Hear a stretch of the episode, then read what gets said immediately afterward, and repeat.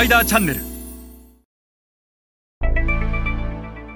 皆さんこんにちはスパイダーの森部です、えー、今日はアジア新興国市場で消費財メーカーがシェアを上げていくための2つの KPI について、えー、お話をします。えーまあ、過去にもこの番組で、えー、アジア新興国市場でシェアを上げるためにどのようなことをする必要があるのかということで2つの KPI についてお話をしました、え、ただこの2つの KPI 大変重要なことであり多くの視聴者の方から、え、もう一度詳しく聞きたいというリクエストをいただきましたので今回改めて2つの KPI について解説をします。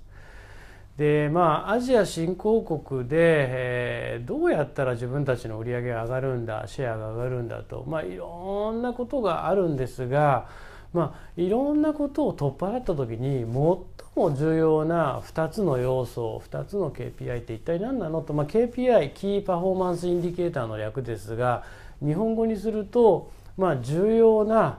えー、主要な重要な、えーまあ、業績評価指数、えー、どのそのプロセスパフォーマンスをしていくプロセスの中でですねどのいわゆる指標を重要視すべきかということなわけですよね。でその指標を追っていくことで KPI 化することで追っていくことで、えー、その指標が上がっていれば問題なく目標通り進めば売上は上がるしシェアが増えるということで売上やシェアにつながってる KPI って一体何なのかで私は消費財メーカーではもうこの2つしかありえないと思ってます。一つがストアカバレッジもう一つがインストアマーケットシェアで事実アジア新興国の市場でマーケットシェアの高い企業特に欧米の先進的なグローバル消費財メーカーの KPI もこの2つです。で、え、このストアカバレッジって一体何なのか私は横軸だというふうにお話をするんですが簡単に言うと配下店の数です。え、どれだけ多くの店に自分たちの商品が配下されてるか自分たちの商品はどれだけのストアをカバレッジできてるか例えばアジア新興国って MT よりも圧倒的に TT の方が数が多いと。ベトナムが最も MT が少なくて主要 MT だけでは1300店舗ぐらいしかないわけですよね。一方で50万点の TT があるということはいかに TT を含めてストアカバレッジを上げないといけないかフィリピンでは80万点ある。インドネシアでは300万点あると。そのストアカバレッジを上げるということが大変重要でここがあ一つの KPI、え、日々ウィークリーデイリーでもいいです、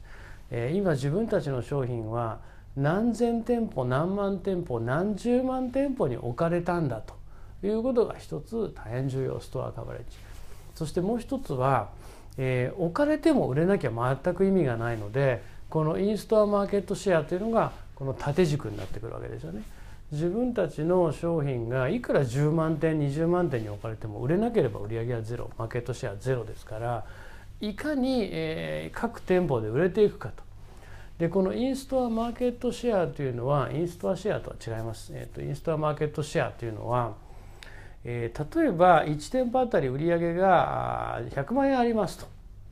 えー、分かりやすく100という数字を使いますが100万円あって自分たちが売ってる商品ガムだとすると。でこの月売上100万円あるお店の、えー、ガムの売上というのは月10万円であると。でその10万円のうち、えー、3社で、えー、この10万円を取り合ってるわけなんだけども自分たちがどれだけえシェアを取れるか。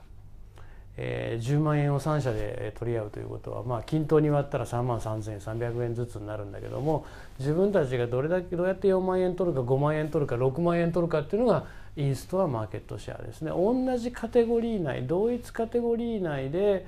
どれだけシェアを伸ばせるかと。でこのストアカバレッジとインストアマーケットシェアを両方パラレルで上げていかないといけない。